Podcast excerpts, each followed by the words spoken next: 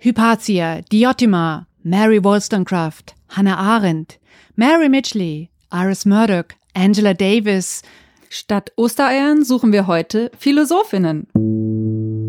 Hallo, ich bin Laura Freisberg und das ist die 16. Folge von Stadt, Land, Krise, dem feministischen Podcast von Frauenstudien München. Ich bin Barbara Streidel und heute geht es um Philosophinnen und natürlich nicht um alle. Es geht um ein paar von diesen Frauen, die du gerade aufgezählt hast und vor allem um das, was sie alle verbindet, nämlich ihr Denken, ihr Nachdenken über die Welt, ihr Philosophieren. Die meisten Menschen halten Platons Der Staat nicht unbedingt für ein Werk der feministischen Philosophie.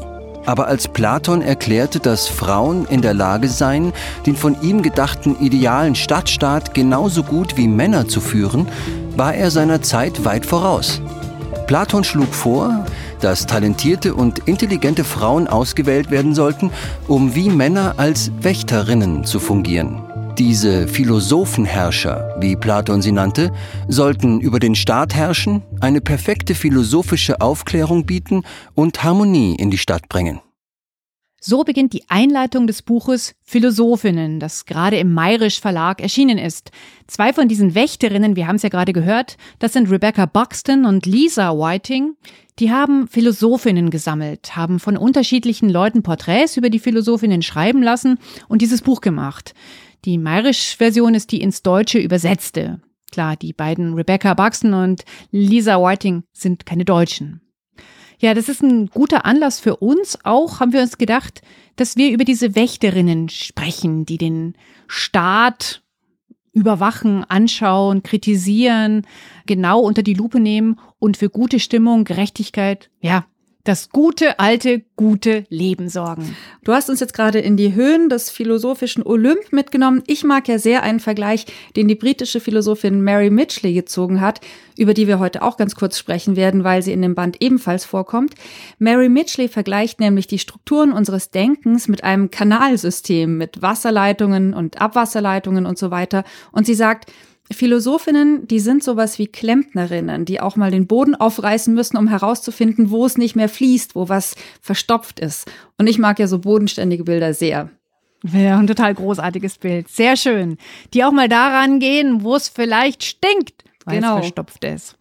Also wenn ich mir jetzt vorstelle, ich würde eine Straßenumfrage machen und den Leuten mein Mikrofon unter die Nase halten und fragen, bitte, kennen Sie eine Philosophin?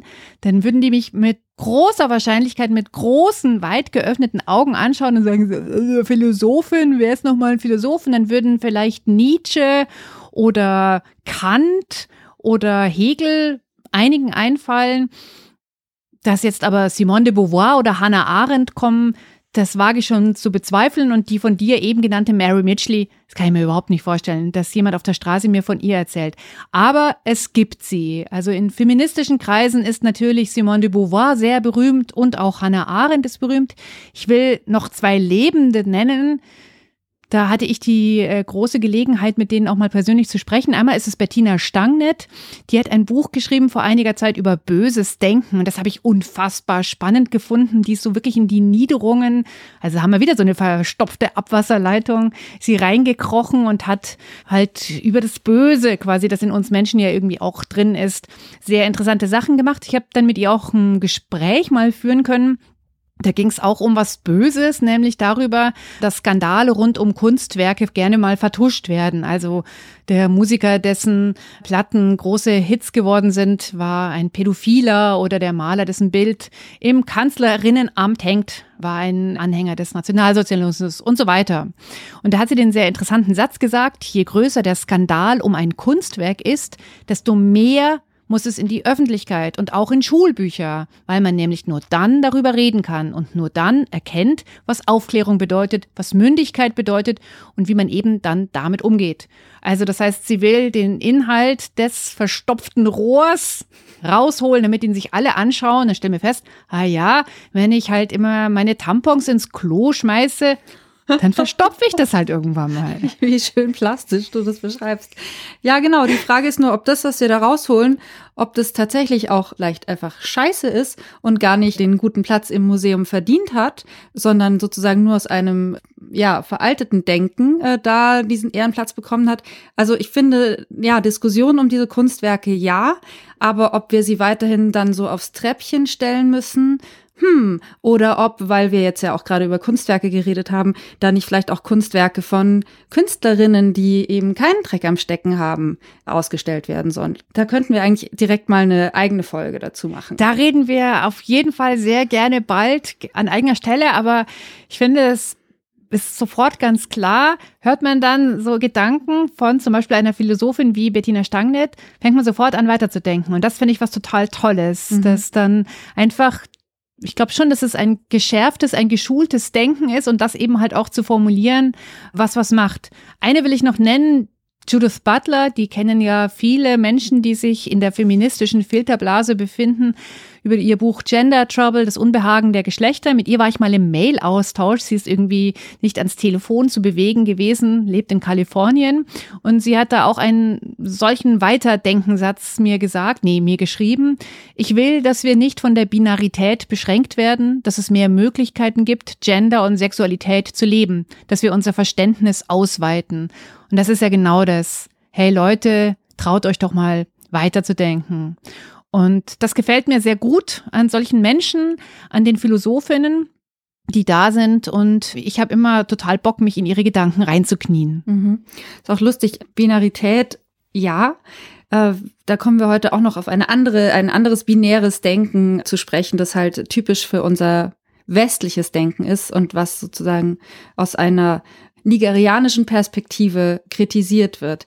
Was ich so schön nämlich an diesem Buch Philosophinnen finde, das ja quasi die Grundlage für unser Gespräch heute ist, ist, dass es so viele sind und dass sie auch so unterschiedlich sind. Also oft sind es natürlich Pionierinnen, zum Beispiel die erste Frau Nigerias, die einen Doktortitel bekommen hat, oder die einzige Frau, die äh, in meinem Studium der Politikwissenschaften als einigermaßen ernstzunehmende Autorin auf der Leseliste genannt wurde. Das war nämlich Hannah Arendt.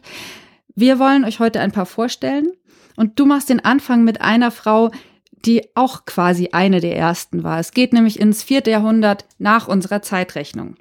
Gemeint ist Hypatia. Sie hat keinen Nachname, eben kommt aus einer anderen Zeit. Das ist die Zeit, in der die Männer Sokrates oder Platon hießen. Wir sind also in der Antike, aber wir sind nicht in Griechenland, sondern wir sind in Ägypten. Hypatia ist in Alexandria geboren worden und zwar rund 400 Jahre nach der anderen berühmten Frau aus Alexandria. Das ist natürlich Königin Kleopatra, also die Kleopatra, ja. Hypatia ist Mathematikerin gewesen und das hat sehr viel damit zu tun, dass ihr Papa, der den Namen Theon trug, auch Mathematiker war und der hat eine Uni geleitet in Alexandria und hat seine Tochter unterrichtet. Der Papa hat auch Spuren hinterlassen, der war nämlich ein Kollege von Euklid und wer sich an den Mathematikunterricht in der Schule erinnern kann, kann sich bei den Stichworten Axiomen und Elementen tatsächlich an Euklidsche Gesetze erinnern. Also, es gibt echte Beweise, dass es diese Familie Hypatia und ihren Papa Theon gegeben hat. Sie ist also die erste, von der verlässliche Quellen, also historische Quellen vorliegen, dass es sie wirklich gegeben hat. Über die Mutter ist ja nichts bekannt. Typisch mal wieder. Hausfrau und Mutter wahrscheinlich, ne? Oder im Kindbett gestorben. Ja. Nein, jetzt war ich nicht gleich. Nee, über die habe ich jetzt nichts gefunden, äh, exakt. Ich finde es auch echt spannend, wenn man so Biografien liest, wie wichtig oft die Väter von berühmten Frauen sind. Die sind dann eben in patriarchalen Gesellschaften sozusagen der erste Mann im Leben eines Mädchens, der entscheidet, diese Unterdrückung vielleicht nicht weiterzuführen. Und wenn sowas passiert, dann kann Erstaunliches entstehen. Also danke an Papa Theon. Theon. An Papa Theon. Es steht auch so geschrieben, dass seine Tochter besser war als er, dass er das halt offensichtlich auch ertragen hat. Mhm. Ähm, auch da nochmal Daumen nach oben. Absolut. Also, dass Gelehrte in der Antike Schüler hatten, das wissen wir ja alle. Über die Schüler sind ja auch viele Gedanken überhaupt erst ja für die Nachwelt aufbereitet worden. Also auch Sokrates hatte Schüler, aber er hatte eben auch Schülerinnen. Hm, da gibt's äh, eine berühmte Schülerin von Sokrates, Diotima, das ist ja die Namensgeberin des Kreises der italienischen Philosophinnen um Luisa Muraro. Also das heißt, dass Frauen auch zu dieser Zeit irgendwie mitmachen durften. Das ist so. Eben auch Hypatia in Alexandria in Ägypten. Was traurig ist, finde ich, dass man zwar historische Spuren von ihr hat, aber es ist kein Text von ihr erhalten worden. Also es ist nur das, was andere über sie geschrieben haben und die waren halt irgendwie richtig fanmäßig begeistert von ihr. Das heißt auch, dass sehr viele Männer sie verehrten, romantischer Natur. Und einen, so heißt es, hat sie mal abgewimmelt, indem sie ihm sehr lange auf einem Musikinstrument vorgespielt hat und versucht hat, ihn damit halt zu langweilen. Das ist nicht so ganz geglückt. Vielleicht war sie recht gut auf dem Instrument. Ich weiß auch gar nicht, was es für ein Instrument war. Und dann hat sie, ähm, nachdem das mit dem Langweilen nicht so geklappt hat, hat sie ihn wegekeln wollen. Und zwar hat sie ihm ein Tuch unter die Nase gehalten, auf dem ich schätze mal, ihr Menstruationsblut drauf war und gesagt, ja, du begehrst mich ja nur aufgrund von Lust und aufgrund meiner Schönheit, aber die sind ja überhaupt nichts verglichen mit meinem Intellekt und mit meinem Wissen. Der Typ war dann auch angewidert und ist abgezogen. Das hat also funktioniert. Ja, was ich auch sehr bezeichnend fand, sie hatte Freundschaften mit Männern, auch berühmten Männern, aber sie ist immer Single und ungebunden geblieben und äh, ja, wer weiß, also man, man kennt ja auch Geschichten von wichtigen Malerinnen, Künstlerinnen, die genauso gut waren wie ihre Partner und was weiß ich, Max Beckmann, der dann seine Frau gezwungen hat, aufzuhören mit dem Malen, damit sie sich ganz ihm und seiner Kunst widmen konnte. Naja, oder natürlich auch Simone de Beauvoir. Also sehr, sehr viele Menschen kennen sie ja nur als die Frau, mit der Jean-Paul Sartre, der große Denker und Philosoph, ähm, lebenslang verbunden war und vergessen, dass sie auch eine sehr große Denkerin und Philosophin gewesen ist und nicht nur die Frau an Sartres Seite, absolut. Bei Hypatia äh, hat es am Schluss kein Happy End gegeben. Ähm, sie ist auf ganz fiese Art und Weise ermordet worden und zwar nicht zufällig, sondern wohl auch, weil sie eben so einen klugen Kopf hatte. Ein Schüler von ihr namens Orestes hat in politischen Konflikten ihren Rat immer wieder gesucht und sein Gegner Kyrill, der hat sie dann töten lassen. Also da wurde dann richtiges Komplott geschmiedet und er hat eine Gruppe von Mönchen aufgehetzt. Die haben sie zuerst auf sehr scheußliche Art und Weise erschlagen, ihren Leichnam durch die Stadt gezogen und schließlich ihre Überreste verbrannt. Und der Typ Kyrill, der das hat veranlassen lassen, der ist dann auch der, wie sagt man, der, der Chef von Alexandria geworden. Mhm. Ja, traurige Geschichte. Ähm, mhm. Mir ist gerade eingefallen, dass ich als Jugendliche mal ein Buch über sie gelesen habe. Ein Jugendbuch. Gibt's tatsächlich. War auch Ach. damals schwer beeindruckend. Also ich weiß noch, wie ich mich gefreut habe, sozusagen eine Geschichte von so einer schlauen, unabhängigen Frau zu lesen. Mhm. Arnulf Zittelmann heißt der Autor, der schreibt so Jugendbücher auch über die Nazi-Zeit und so. Ja, gab's schon Toll. in den 90ern. Fand ich damals super. Ja, und du machst gleich weiter. Wir haben es so ein bisschen chronologisch angeordnet und du hast dir die sehr viel historischeren Frauen rausgesucht. Ja, die zweite, die ich hier vorstellen mag, die habe ich nämlich immer verwechselt mit ihrer Tochter. Das ist Mary Wollstonecraft und ich habe sie immer verwechselt mit Mary Shelley Wollstonecraft, die ich kenne, weil sie die Autorin von Frankenstein ist. Also diese Frankenstein-Geschichte Arzt erschafft ein Monster aus Leichenteilen und alles fliegt ihm um die Ohren Geschichte. Das ist ja die Geschichte einer, die eine Frau geschrieben hat, nicht wie bei vielen so George Shocker ist ein Mann. Nee, das war eine Frau. Mary Shelley Wollstonecraft. Das ist aber die Tochter von Mary Wollstonecraft, der Philosophin. Aber tatsächlich ist die Mama, also die Philosophin, nach der Geburt, kurz nach der Geburt ihrer Tochter, also der Frankenstein-Autorin, an Kindbettfieber gestorben. Genau. Wann war das alles?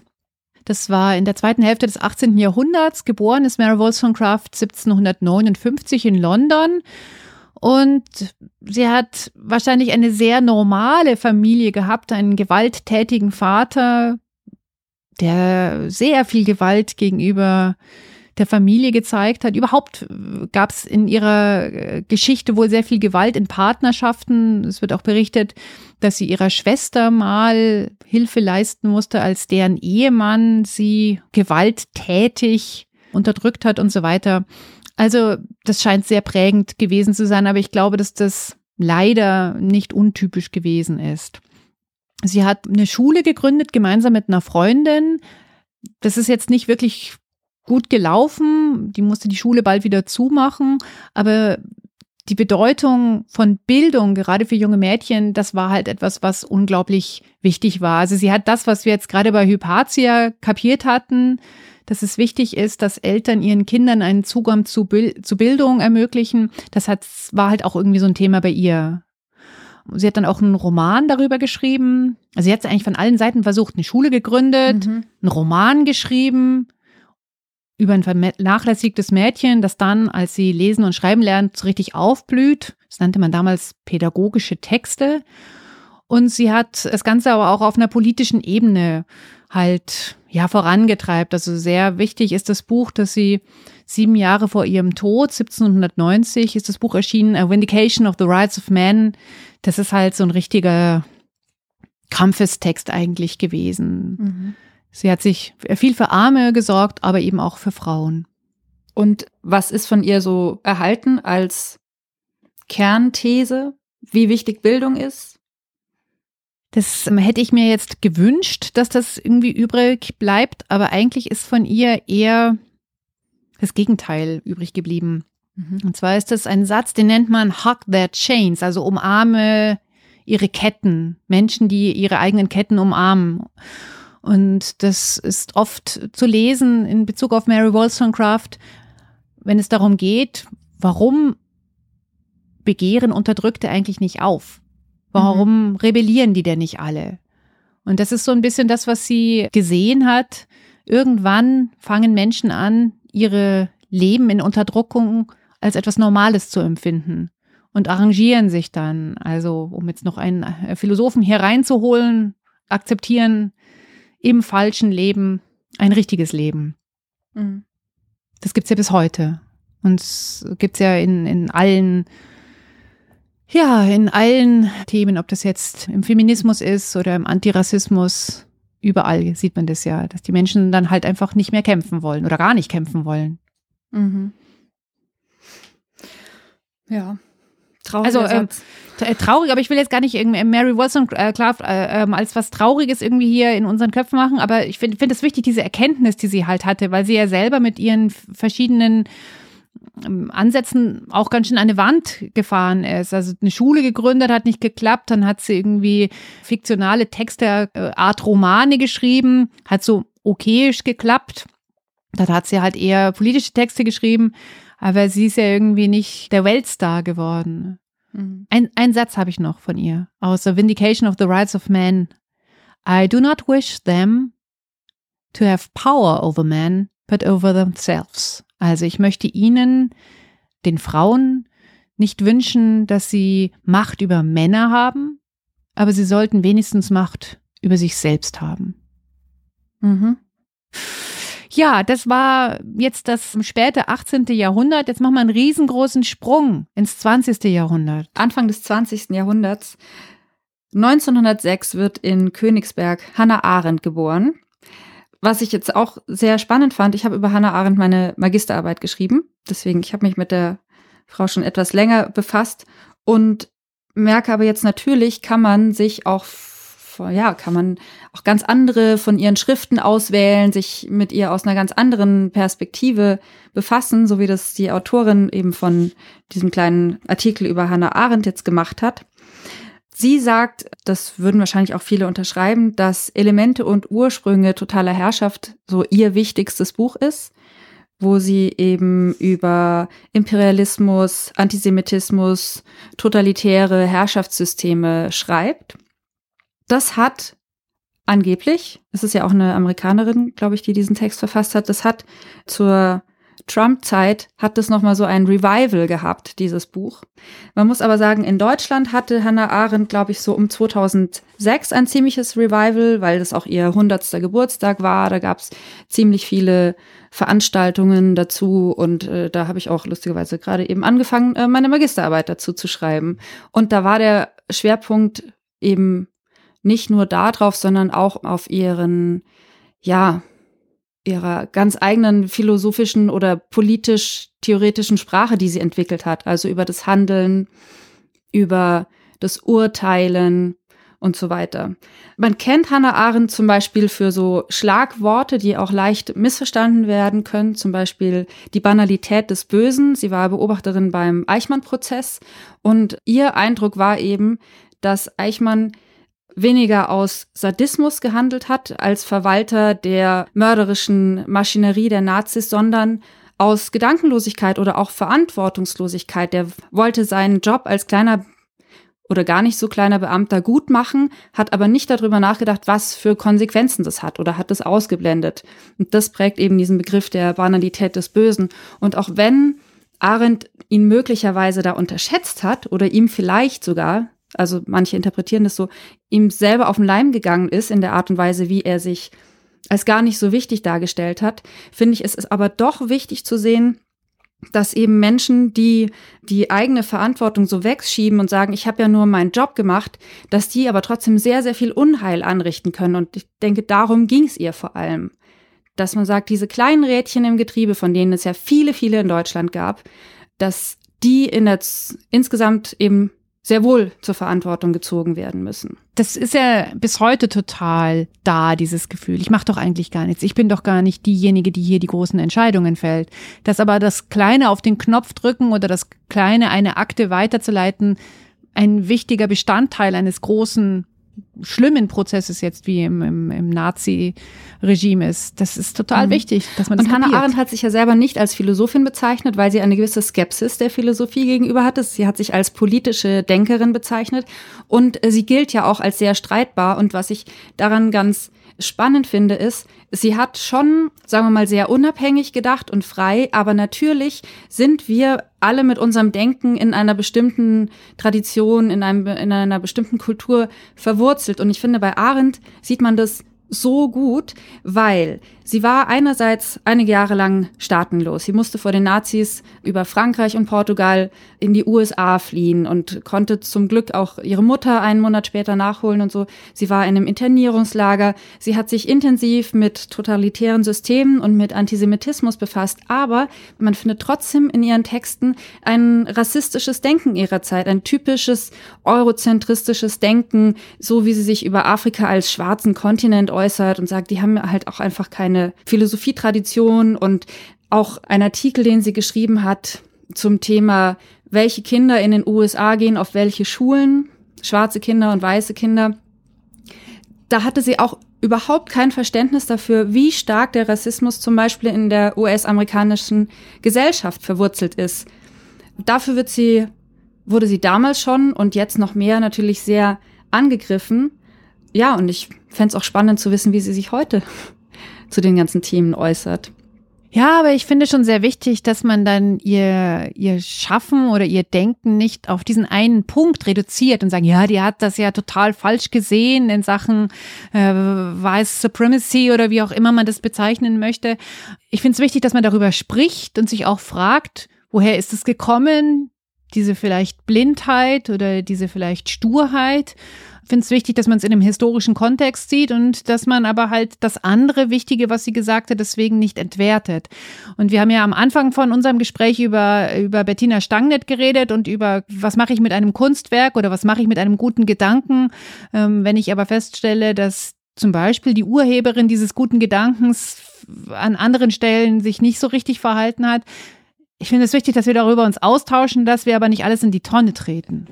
Ja, total. Also weil jemand mal in ein paar Punkten daneben lag, muss er oder sie nicht per se ansonsten auch nur Schrott von sich gegeben haben. Es war ja auch so, Hannah Arendt war ja auch keine erklärte Feministin. Also in einem Interview mit Gauss, bei dem sie beiden ordentlich geraucht haben, da hat sie auch mal gesagt, sie findet, es sieht nicht gut aus, wenn Frauen Befehle erteilen. Trotzdem hat sie sozusagen einfach versucht, ihr Leben so zu leben, unabhängig davon, ob sie jetzt als Frau oder als Mann geboren wurde. Ein Haken bei ihr ist, sie hat tatsächlich oft so argumentiert, als ließe sich der Bereich des Politischen von gesellschaftlichen und sozialen Faktoren unabhängig betrachten. Und das ist, glaube ich, das große Manko, was wir in ihrem Denken finden, weil sich diese Bereiche meiner Meinung nach nicht so trennen lassen. Aber obwohl sie keine erklärte Feministin war, ist sie für ganz viele feministische Denkerinnen heute total wichtig, weil sie nämlich zum Beispiel von den Menschen im Plural ausgegangen ist in ihrem Denken und nicht von dem einen Menschen, von dieser idealisierten Version, wie Menschen sein sollten oder Menschen angeblich sind, entweder gut oder böse. Und weil sie auch über die Welt und das in die Welt geboren werden geschrieben hat und zum Beispiel mir fällt jetzt Antje Schrupp ein aus Frankfurt, die Arendt immer wieder zitiert oder auch die italienischen Philosophinnen, die du vorhin genannt hast, die beziehen sich auch auf Arendt. Also sie hat für manche Feminismen hat sie zumindest eine ja, wichtige Funktion als Lehrerin oder Impulsgeberin. Und was ich auch spannend bei Arendt finde, ist, sie sagt, dass das Urteilen wichtig ist, aber nicht im Sinne eines Verurteilens, sondern auch dieses einen Standpunkt in der Welt beziehen, dass man keine Gleichgültigkeit bei Ungerechtigkeit hat. Und ja, manchmal kann man halt auch daneben liegen, wenn man einen Standpunkt einnimmt. Und deswegen finde ich, ist sie so ein gutes Beispiel dafür. Sie muss keine Säulenheilige sein, sie ist streitbar, aber Fehler machen ist möglich. Und sie musste auch echt einiges dafür einstecken. Heute würde man Shitstorms dazu sagen. Vor kurzer Zeit, vielleicht zwei, drei Jahren, ist ein ganz, ganz schmales Bändchen erschienen. Das heißt, ich muss nach oben schauen, weil es vor mir in meinem Bücherregal steht, die Freiheit, frei zu sein. Und das ist die Rede, die Hannah Arendt gehalten hat. Die ist irgendwie nie erschienen. Die ist jetzt eben vor kurzem erst ins Deutsche übersetzt worden. Das ist wirklich ein ganz kurzes Bändchen. Und dem Bändchen äh, drangehängt ist noch ein sehr gutes Nachwort. Und nun ist es ja so bei dem Werk von Hannah Arendt, das sind zum Teil sehr gewaltig seitenstarke Bücher, die vielleicht die, begeisterten Personen schon irgendwie ein bisschen zurückschrecken lassen. Aber dieses kleine Bändchen ist wirklich sehr gut. Man kann sich sehr viel vorstellen, was dahinter steckt. Und ich fand auch die Einführung extrem gut, die dazu gepackt ist. Also wer noch drei Seiten mehr lesen möchte als das kleine Kapitelchen in dem Philosophinnenbuch, das ist eine Kaufempfehlung. Ja, wir verlinken auch noch auf jeden Fall was, ein, eine Art Sammelband. Was ist Politik? Auch mit einem guten Vorwort. Ich hoffe, es ist nicht vergriffen. Ähm, das erklärt auch ganz gut. Das ist auch ein gutes Einsteigbuch für in das Denken von Hannah Arendt. Wen hast du denn noch?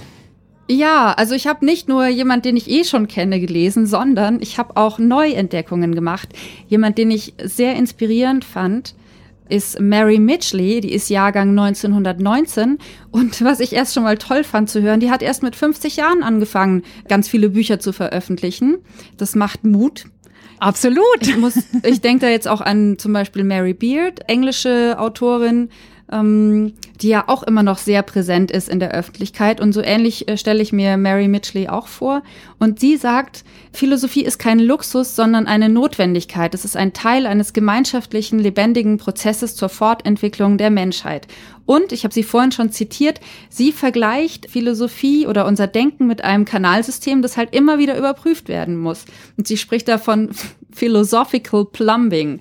Also Philosophinnen sind KlempnerInnen, die halt die Mythen, die unserem täglichen Leben zugrunde liegen, immer wieder überprüfen und eben notfalls den Boden aufreißen müssen. Und das passt auch wiederum ganz gut zu Arendt, weil Arendt auch sagt, es gibt nicht die einen Regeln zum Zusammenleben, sondern wir müssen unser Zusammenleben auch immer wieder überprüfen.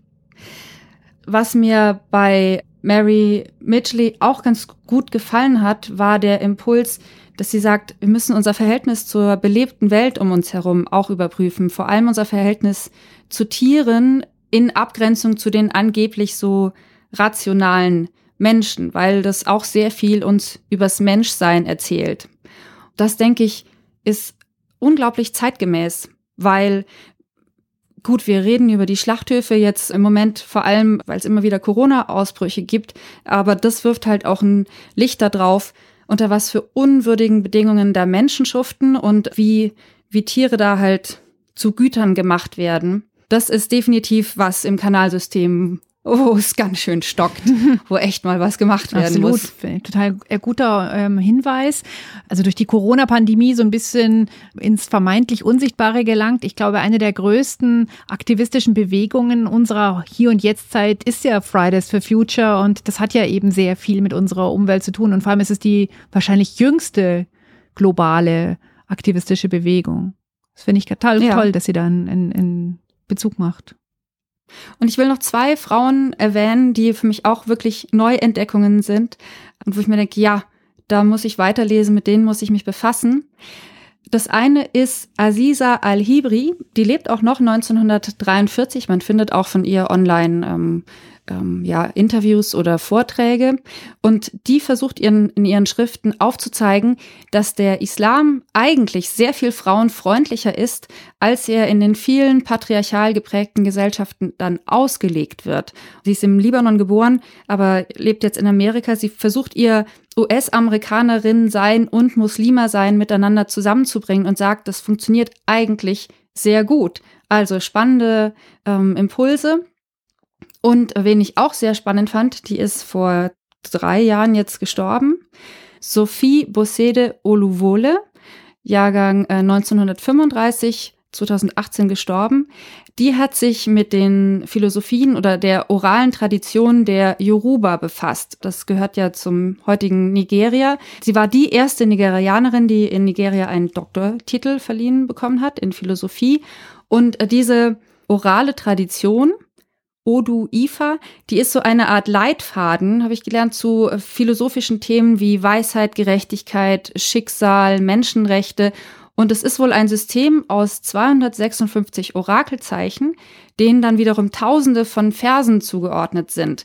Und äh, für westliche Menschen ist es halt einfach sehr schwer zu begreifen, dass etwas, was nicht niedergeschrieben ist, also mittlerweile ist es wohl auch verschriftlich, dass das eine ähnliche Wertigkeit hat wie ja, Texte, weil wir doch sehr eine äh, sehr textfixierte Gesellschaften sind. Naja, und weil wir so textfixiert sind, hat ja sehr lange das, was eben kein Text hat, keinen Wert für uns gehabt. Es war nicht sichtbar, es war nicht aus dem Regal holbar und somit nicht existent. Dann sind wir dann quasi wieder am Anfang bei Hypatia, über deren Denken aus dem antiken Alexandria kein Text überliefert ist und somit ist sie halt dann zur Unsichtbarkeit verdammt worden oder eben auch viele jetzt nicht europäische Kulturen, ähm, wo halt einfach in anderen Arten und Weisen solche Sachen überliefert worden sind.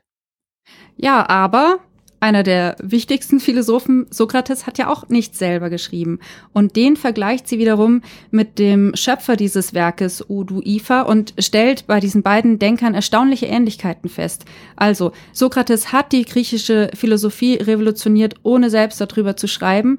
Ihr war es halt wichtig, dieses philosophische Erbe der Yoruba zu erhalten und zu zeigen, dass diese Tradition genauso komplex ist wie westliche Denktraditionen. Also sie findet bei Sokrates und in diesem, was jetzt als Orakelsprüche gilt, findet sie ähnliche Formulierungen über das Menschsein, über Weisheit und so weiter. Und auf YouTube findet man sogar einige Filme mit ihr. Und in einem kurzen, erklärt sie total prägnant am Beispiel des Schattens diesen Ansatz, die Welt ganzheitlich wahrzunehmen. Also sie philosophiert über die Existenz des Schattens. Der Schatten ist nicht real, sondern ein Phänomen. Aber er existiert nur in Verbundenheit mit etwas Materiellem. Und der Schatten ist so ein super Beispiel dafür, dass man die Dinge eben nicht so trennen kann, dass es kein Entweder-Oder ist, nicht Geist oder Materie, sondern äh, der ist sozusagen ein gutes Bild für die Verbindung zwischen den beiden. Und sie sagt, dieses Entweder-Oder-Denken ist halt typisch westlich dieses Denken der Verbundenheit ist eben ein typisches, ja, afrikanisches oder typisch Yoruba-Denken. Und das fand ich einfach super spannend. Spannend, finde ich auch. Und spannend fand ich auch zu sehen, wer diese Texte geschrieben hat, nämlich zum größten Teil Frauen, die selbst gerade ihre Doktorarbeiten in Philosophie geschrieben haben oder die politisch aktiv sind. Das heißt, dieses Buch bietet eine große Bandbreite, ja, neue Autorinnen zu entdecken. Und wir verlosen zwei Exemplare von Philosophinnen. Schreibt uns an podcast.frauenstudien-muenchen.de bis zum Montag nach den Osterferien. Das ist der 12. April. Zwei Exemplare haben wir zu verlosen. Bei Mehrfach-Einsendungen entscheidet die philosophische Glücksfee. Wir benachrichtigen dann die GewinnerInnen.